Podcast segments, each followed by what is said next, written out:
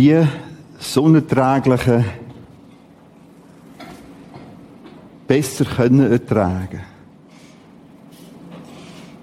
Es ist so eine Fortsetzung von dem, was wir letzten Sonntag gesehen haben, sonnenträgliche in der Geschichte. In diesen Tagen, Gedenkfeier in Srebrenica, Bosnien, vor 20 Jahren, 8000 Moslem einfach hingeschlachtet, man kann es nicht anders sagen, und verscharrt.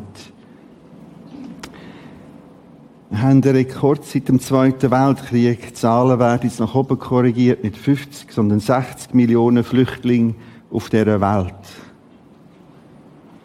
Syrien, Irak, aber auch Naturereignisse wie Nepal, Erdbeben, Eritrea, Ukraine.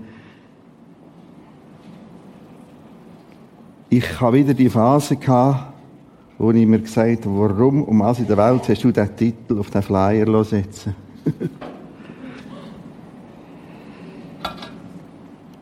Wir haben grosse Fragezeichen.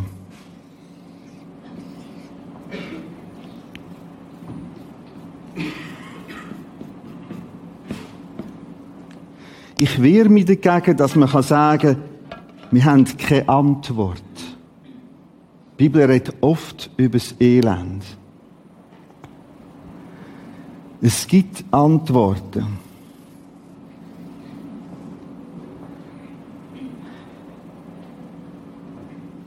Aber nur ein Teil. Da haben wir vielleicht ein bisschen. Und da ein bisschen und da unten vielleicht noch ein bisschen. Aber nehmen wir doch die, die wir haben. Auch der Morgen ist nur ein Hinweis auf ein paar einzelne Denkhilfe. Und etwas Zweites als Einstieg. Ich mache eine Rechnung. Eins plus eins plus eins plus eins plus eins gleich fünf.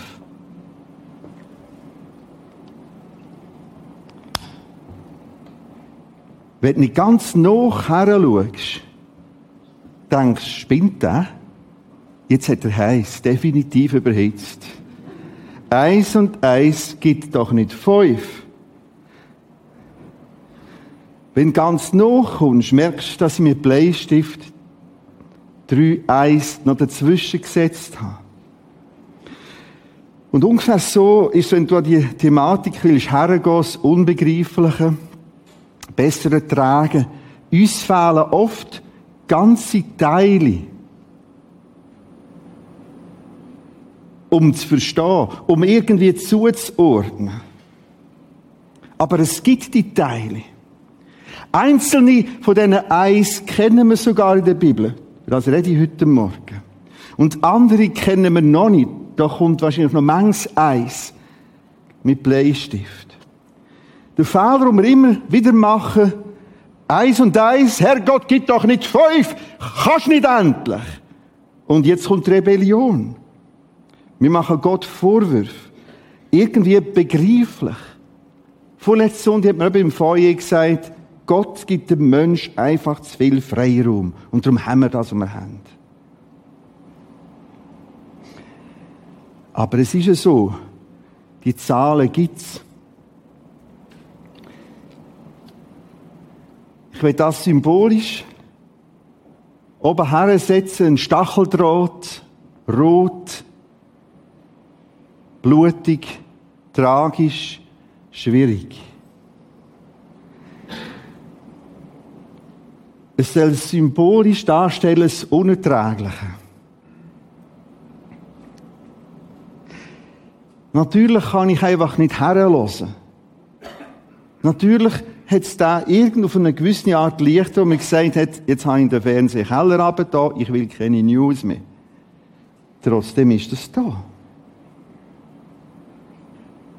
In der Geschichte, in der Gegenwart, in der Zukunft. Wieder jemand sagt, es geht mich alles nichts an, die sind selber schuld, zählen sie doch. kann sein, dass aber plötzlich das Unerträgliche du selber wirst. Und du merkst, dein Auschwitz. Eine Krankheit, eine Diagnose, beruflich nicht mehr gefragt, familiär, bricht alles auseinander. Das Unerträgliche probieren besser zu tragen. Es gibt einen Ausgang hier im Saal, bei beiden Ausgängen und dann im Kino am Schluss, wenn du rausgehst, das Blatt. Ich schaffe jetzt mit viel Bibeltext heute Morgen. Und da hast du noch mehr. Und ein paar Sachen kann ich gar nicht zeigen, weil es vieles ist. Und das begleitet dich in Liegestuhl. Also, ein paar Mal nehme ich Bezug auf das Blatt oder verweise auf das Blatt.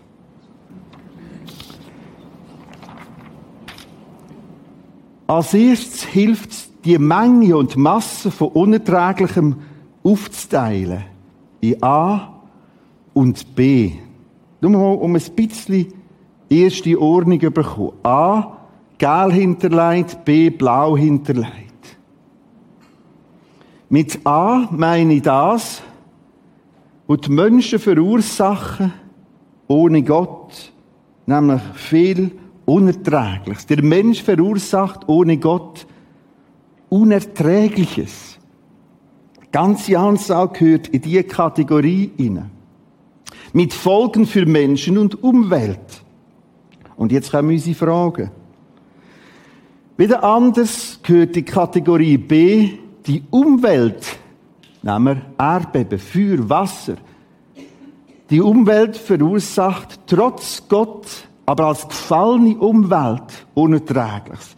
Also Umwelt, wo in sich nicht mehr so ist, wie sie mal gedacht war.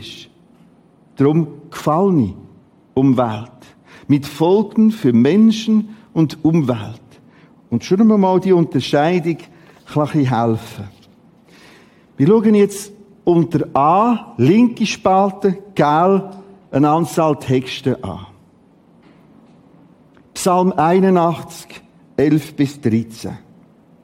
Da sagt Gott, denn ich allein bin der Herr, dein Gott.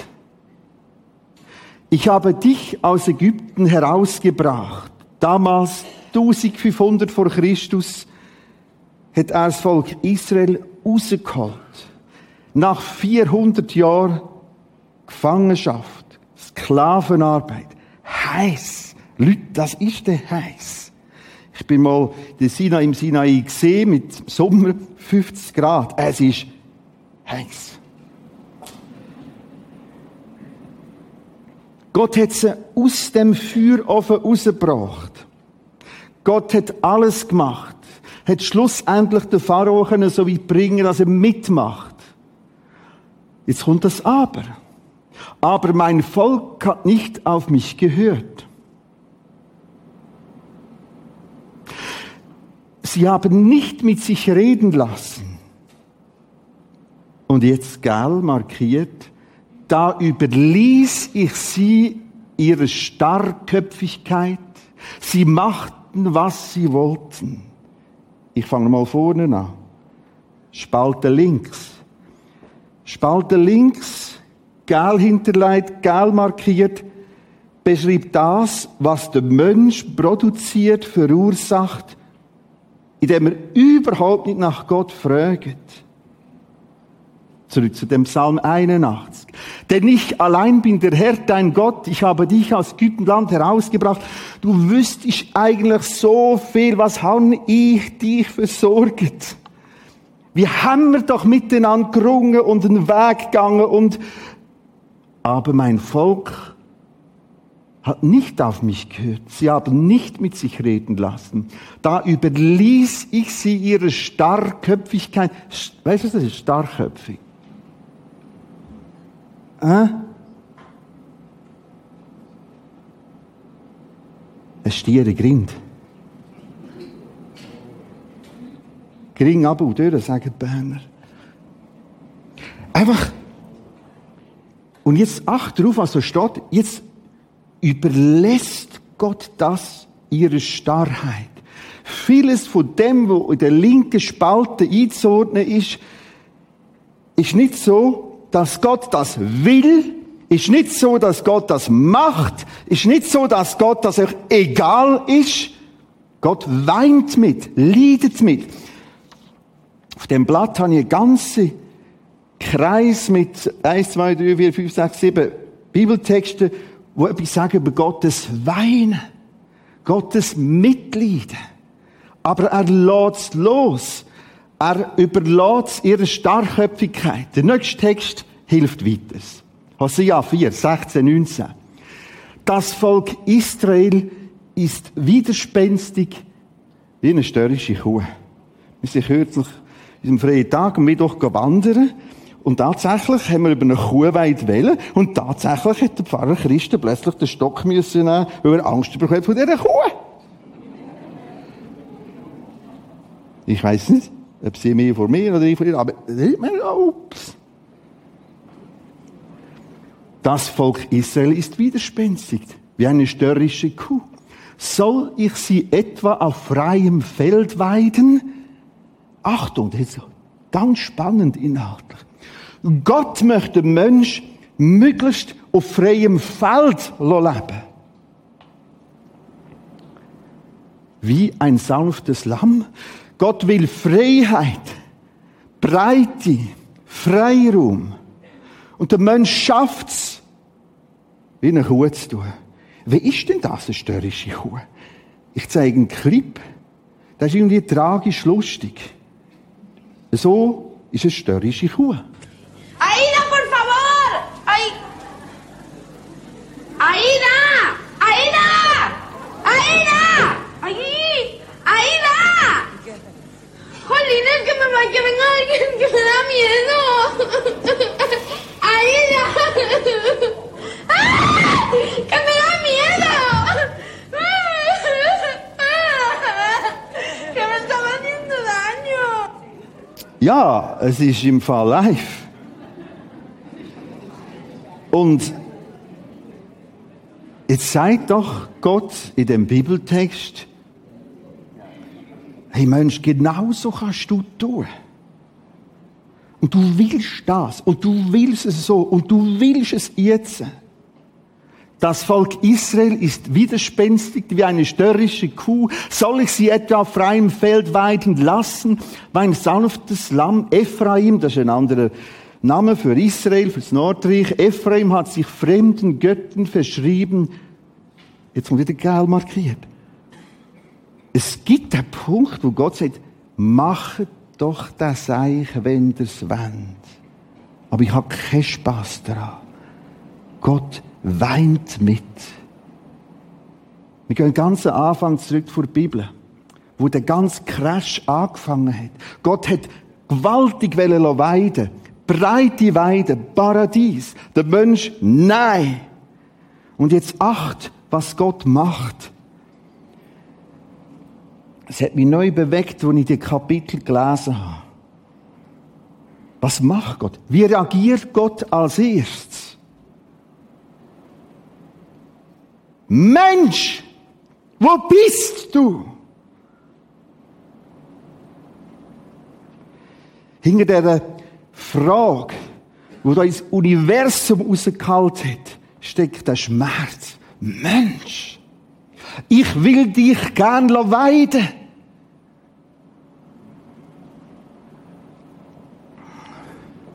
Sollen sie machen, was sie wollen. Gott leidet mit Mensch. Wo bist du? Dann fragt Gott, warum? Was ist? Stellt nur Fragen. Und Gott ist dran, auch ganz aktuell, Fragen zu stellen. Hätte er einem Mensch zu wenig, also zu viel Freiheit gegeben? Wenn wir Marionetten wären, würden wir sagen, gib endlich Ruhe da oben. Gib endlich Leine. Gott ist den anderen Weg gegangen. Frei Feld. Sollen sie machen, was sie wollen. Sie treiben umher wie ein Blatt im Wind und rennen mit ihrem Götzendienst ins Verderben. Die Menschheit taumelt.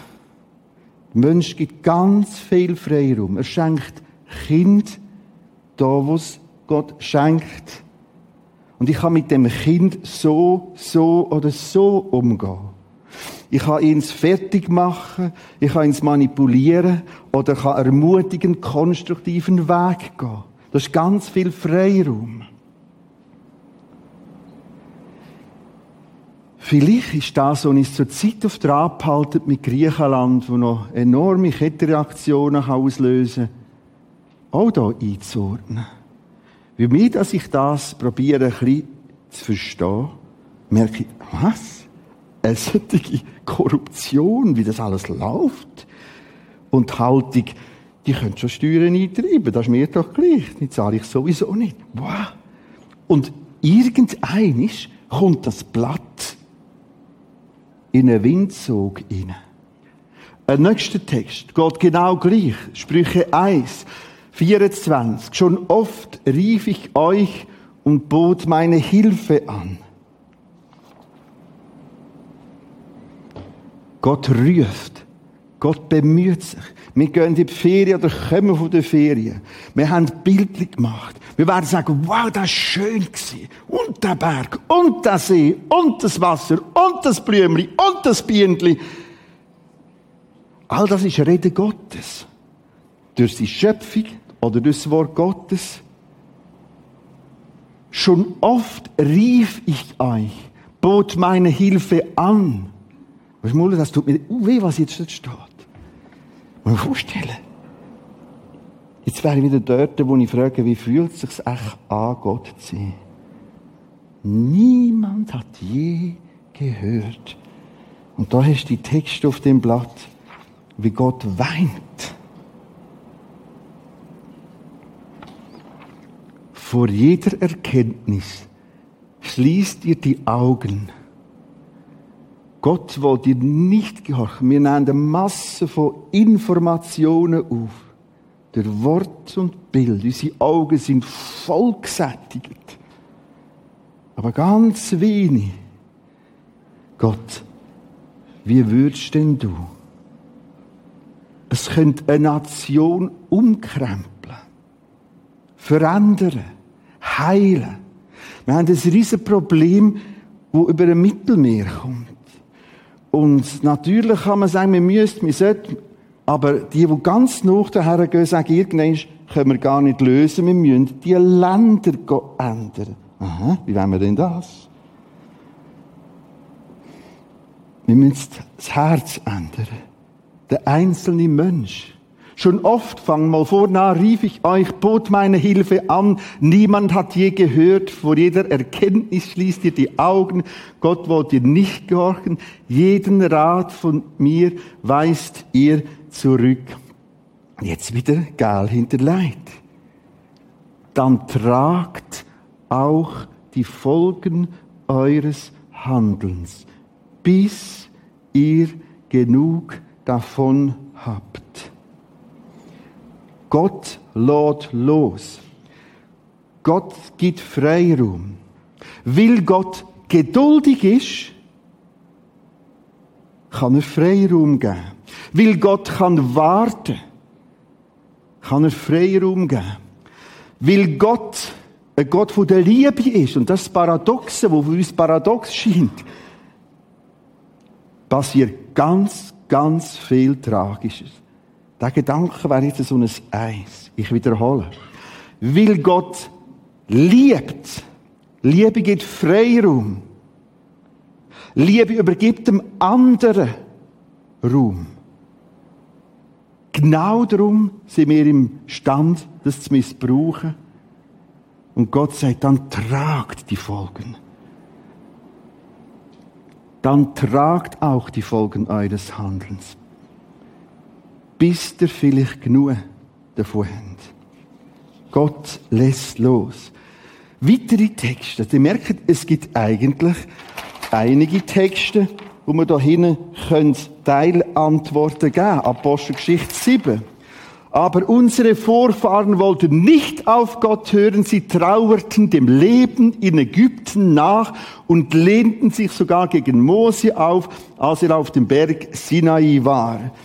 Ausschnitt aus der Geschichte 4. Mose. In Ägypten war das anders. Sie haben alles vergessen. Und jetzt plötzlich fehlen die von Ägypten, wo sie 400 Jahre tragisch gelitten haben. Da bekamen wir umsonst viel Fisch. Das verstehe ich noch. Wir wollten, da gab es, wir wollten, wie wir wollten, da gab es Gurken, Melonen, Lauch, Zwiebeln, Knoblauch. Aber hier haben wir nichts. Wir haben Hunger. Alles, was wir uns, Gott uns gibt, ist dieses Manna. Obwohl, die haben überhaupt, das Wunder vom Versorgensein in der Wüste. Ich weiß, was das heißt. Bei einer vielen Reise im Sinai Negev bin ich mit einer Gruppe, haben wir uns verlaufen. Und ich weiß noch, wo wir die letzten Schlücke seich warmes Wasser genossen haben. Unsere Vorfahren wollten nicht auf Gott hören. Sie trauerten dem Leben Ägypten nach, lehnten sich sogar gegen Mose auf, als auf dem Berg Sinai war von seinem Bruder Aaron, verlangten sie, mach uns ein goldiges Kalb, eine Götzenfigur. Wir wollen sie vor uns hertragen. Was der Mensch feig ist. Und wir sind auch Menschen. Also, Da wandte sich Gott von ihnen ab und überließ sie ihrem Schicksal. Wieder das Loslassen. Da, wo wir sagen, Gott, mach endlich, ist im Hintergrund so ein Eis, ein Loslassen, ein Zuwarten, ein Mitleiden. Achtung vor dem Fehler, am Schluss noch Gott alles in die Schuhe schreiben. Ein letzter unter dieser Kategorie, linke Spalte. Apostelgeschichte 14. Mit unserer Predigt wollen wir doch gerade erreichen, dass ihr euch von diesen toten Götzen abwendet und an den lebendigen Gott glaubt. Er hat das Weltall, die Erde, das Meer und alles, was darin ist, geschaffen. Das ist ja fast peinlich, das am Schluss noch zu sagen. Das hätte doch der Herrgott nicht gemacht, sagt man und meint, das wüsste man besser. Bisher hat er die Völker ihre eigenen Wege gehen lassen. Wieder Gott lässt los. Nicht gleichgültig, sondern er will Freiwilligkeit. Er gibt Freiraum. Aber er zeigte ihnen immer wieder, dass er lebt denn ihr habt euch viel Gutes getan. Wir reden plötzlich damals von einer Kollektivstrafe. Und irgendwo begreiflich. Was kann jetzt da auf dem Mittelmeer dafür, wenn er dort noch untergeht, da ankommt und zurück muss? Stimmt. Ich kann euch das auch nicht beantworten. Ich weiß, und da haben wir wieder Texte auf dem Blatt, dass Gott gerecht ist und am Schluss die Rechnung gerecht wird machen. Zurück zu dem Text, Vers 17. Aber er zeigt ihnen immer wieder, dass er lebt. Wir reden, ich wiederhole, von einer Kollektivstrafe. Achtung, reden wir auch, gut zulassen, von dem gewaltigen Kollektivversorgen. Es ist eine immense Güte und Geduld Gott ein gewaltiges Versorgen. Es kommt vorhin ein Futerdruck und die Menschen machen den Futerdruck und Gott schaufelt und schaufelt und schaufelt. Haben wir uns überlegt, dass Gott kollektiv versorgt, versorgt, versorgt. Und der Mensch kann reden, hören, schauen, verdauen, essen. Nicht alle, nicht immer. Wir sagen, ja, aber da, nein, schau mal, unheimliche Versorgen sie an. Vers 17, aber er zeigt ihnen immer wieder, dass er lebt, denn er hat viel Gutes getan. Ihm verdankt ihr den Regen und die guten Ernten. Er gibt euch zu essen und macht euch glücklich. Weißt du, was wir machen? Muss man vorstellen, da steht von der Ernte. Was wir eigentlich machen, ist folgendes. Das ist wie wenn einer in den Brotladen geht und mit dem Gipfel anfängt zu reden und dem Gipfel dankt und das Gipfel mitnimmt. Der andere geht zum Metzger und fängt mit der Wurst an zu reden und redet mit der Wurst und nimmt die Wurst mit. Statt mit dem Bäcker und dem Metzger. Das heißt, wir haben es geschafft, Gegenstände, die Schöpfung an sich anzubeten, statt Gott selber. Statt der, es gemacht hat. Und das auf ganz, ganz hohem intellektuellem Niveau. Haben wir den Gott abgeschafft.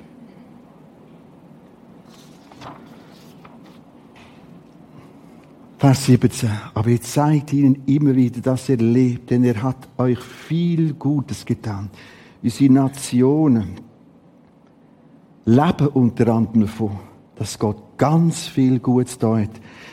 Ich habe jetzt eine Passage, die schon gefährlich ist, wenn man das heute so sagt, und da muss ich es sehr vorsichtig öffentlich sagen. Der Weltfriedensindex ist gerade jetzt vor ein paar Wochen erschienen. Das ist nicht christlich oder nicht so, oder einfach so. Da wird der Friedenszustand gemessen. Von 162 Staaten. Ich lese daraus, die zehn friedlichsten Länder, aus Zeitgründen ich jetzt die nicht ab, davon sind acht christliche Länder. Das heißt, mit der Message, der Botschaft vom Wort Gottes, von Jesus, ist ganz viel möglich an Gutem. Das ist die eine Seite der Skala. Und jetzt kommt die andere Seite. Und das ist heute schon fast gefährlich. Die zehn, die zehn unfriedlichsten Länder.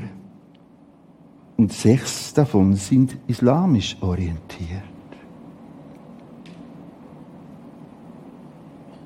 Geht jetzt nicht um globale, allgemeine Verurteilung. Aber es zeigt etwas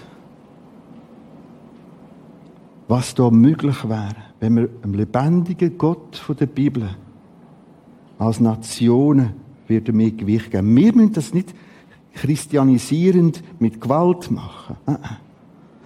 Heute Morgen, beim Einstieg, habe ich von Srebrenica geredet. Und habe das gewürdigt. Das war aber Moslem. Ich bin stolz, dass wir als Christen so dürfen reden. Das sind Menschen.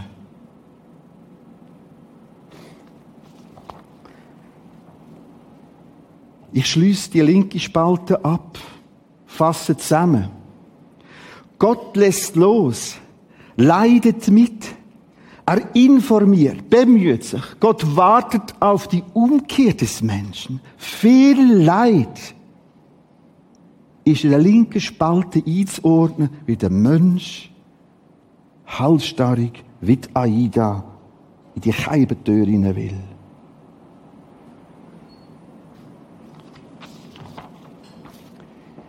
Zurück zu der Philomena Franz. Wir haben nur einen kleinen Ausschnitt von dem Leben können bringen. Sie hat nach Auschwitz geheiratet und fünf Kinder bekommen. Drei davon sind in einem Autounfall in den Jugendjahren gestorben. Ein Lastwagen in See rein. Das Leben ist ein Leben voll Leid. Und doch bleibt sie kindlich bei Gott. Ich habe sie gefragt, Philomeno, wie hast du denn das gemacht? Ja, wo die Nachricht gekommen ist, wo die Polizei ihr das überbracht hat, sind sofort ganz viele gekommen und wollen helfen. Sie haben alle heimgeschickt. Sie sind ins Zimmerli, sie haben Kerzen angezündet und mit dem Herrgott anfangen reden. Und immer wenn sie das machen, wird sie ruhig. Wie kann ich das Unerträgliche besser ertragen? Erstens, indem ich kann anfangen zuordnen. Aber das Zuordnen allein löst noch nicht. Aber in der Stille bei Jesus zuordnen. Es ist interessant, wie sie über das redet. Was heißt das? Was machst du in dieser Stille? Wie sie ein Kind nach dem anderen Gott abgegeben hat. Du hast es geschenkt und ich gebe es zurück. Und du hast das zweite Kind, das umkommst, geschenkt. Ich gebe es zurück. Und das dritte. Also das zu in der Stille. Kennst du das? Suchst du das? Zu der rechten Spalte. Die Umwelt verursacht trotz Gott als gefallene Umwelt Unerträgliches. Mit Folgen für Mensch und Umwelt. Wir schauen dazu einen einzigen Text an. Aber ein bisschen länger. Römer 8. Der Vers 18 bringe ich am Schluss. Ich steige bei 19 ein. Darum wartet die ganze Schöpfung sehnsüchtig und voller Hoffnung auf den Tag, an dem Gott seine Kinder in diese Herrlichkeit aufnimmt. Da steht vom Himmel. Und dass Jesus wiederkommt und seine Leute zu sich nimmt. Und so ist im Hintergrund, wie es läuft. Die ganze Schöpfung ist einem Abbruch inne in einem gefallenen Zustand. Die ganze Schöpfung sehnt sich. Das wäre wieder so Nümmerli. Wenn ich die rauslasse, habe ich, finde ich, das geht nie auf. Nehme ich das dazu, Römer 8, merke ich plötzlich, aha, das könnte so und so sein. Vers 20, denn die Schöpfung ist der Nichtigkeit unterworfen. Nichtigkeit ist ein Begriff im Griechischen, wo es, es, es ist wie es ist nicht mehr das, was mal war. Denn die Schöpfung ist der Nichtigkeit. Die Erde kann beben, Vulkane können aufbrechen, Wasser kann nicht daher kommen, wo es müsste, Feuer brennt, was nicht müsste brennen. Die ganze Schöpfung, die Schöpfung ist der Nichtigkeit unterworfen worden, nicht freiwillig, sondern durch den, der sie unterworfen hat. Das ist das Loslassen von Gott. Gott gab es dahin. Gott lässt los. Gott überlässt es.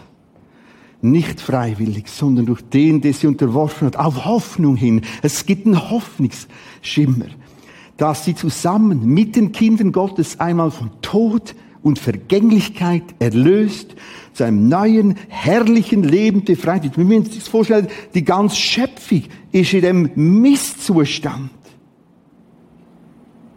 Und es tötet in der Schöpfung innen. Wir wissen ja, dass die gesamte Schöpfung leidet, stöhnt.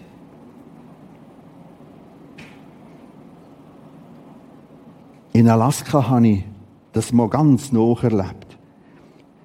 Riesige 100, 150 Meter hohe Gletscherwände, die direkt ins Wasser kommen. Und plötzlich hat man gehört, das stöhnt ein ganzes urchiges Geräusch und ein Knall und wieder ist ein Stück Schöpfung abgebrochen. Die Schöpfung stöhnt, leidet, Wassermassen, Erdbeben, wie eine Frau in der Geburtswehen. Das heißt, es kommt etwas, aber auch wir selbst warten voller Sehnsucht darauf, dass Gott uns als seine Kinder zu sich nimmt und auch unseren Leib von aller Vergänglichkeit befreit. Da gehören all die Krankheit dazu. Vieles, was ich ja erlebe, kann ich jetzt gar nicht dafür. Das gehört nicht unter Spalte A, Gel hinterlegt, sondern unter Spalte B. Vergänglichkeit, das Leidende, Stöhnende. Ich fasse die Verse so zusammen. Gott sagt, hey Leute, jawohl, das ist ein Stöhnen, ein Leiden, eine Vergänglichkeit. Aber der Himmel kommt. Und jetzt spielt Vers 18 eine entscheidende Rolle. Denn ich denke, ja, was denkst du über das Ganze? Denn ich denke, dass die Leiden der jetzigen Zeit nicht ins Gewicht fallen. Wenn man das abwägt, gegenüber der zukünftigen Herrlichkeit, die an uns geoffenbart werden soll. Ich wiederhole Vers 18. Denn ich denke, dass die Leiden der jetzigen Zeit nicht ins Gewicht fallen gegenüber der zukünftigen Herrlichkeit, die an uns geoffenbart werden soll. Das ist ein Wog. Das ist das Leiden, rot markiert.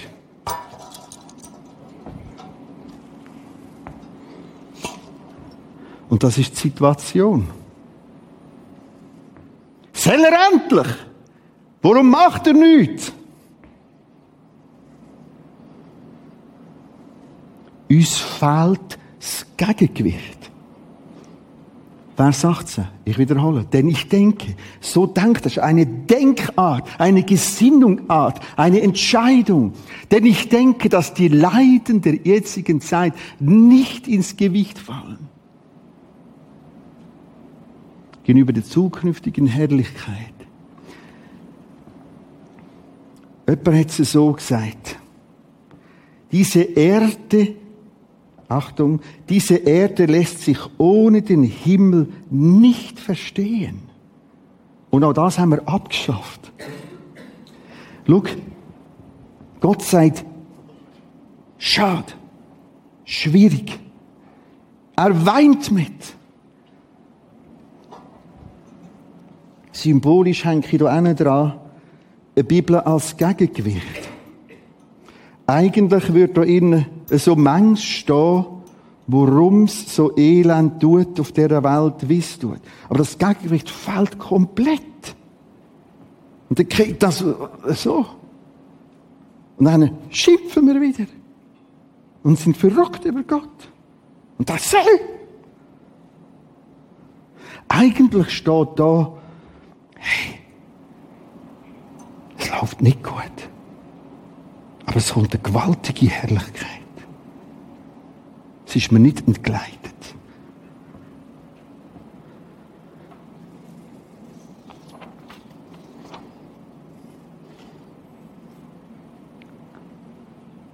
B, ohne Gott lässt los, leidet mit, informiert. Gott wartet auf die Umkehr des Menschen. Und das gewaltige Gott wartet mit Neuschöpfung. Und wenn das nicht dazu nimmst, kannst du irre werden an Gott. Aber es ist darum, wie dir ganze Zahlen zwischen fehlen. Ein Text, aus 13, sagt so. Schau, es gibt Weizen und Unkraut. Das Unkraut damals, das ist ähnlich wie eine Weiz. Lolch nennt sich das noch heute. Die Jünger haben gesagt, komm, komm, wir putzen die Welt durch, wir lösen das auf. Und Gott sagt, nein. Jesus sagt, nein. Lass miteinander reifen. Warum? Wissen wir auch nicht. Da fehlen uns wieder Nummern. Wir wissen aus der Praxis, dass der Lolch viel größere Wurzeln hat als der Weizen. Wenn den Lolch ausreißen, rupfe ich auch den Weizen aus. Gott weiß warum.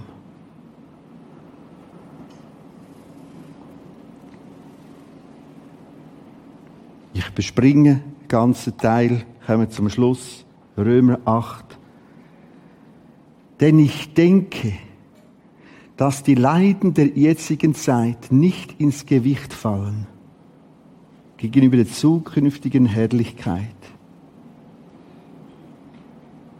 die an uns geoffenbart werden soll.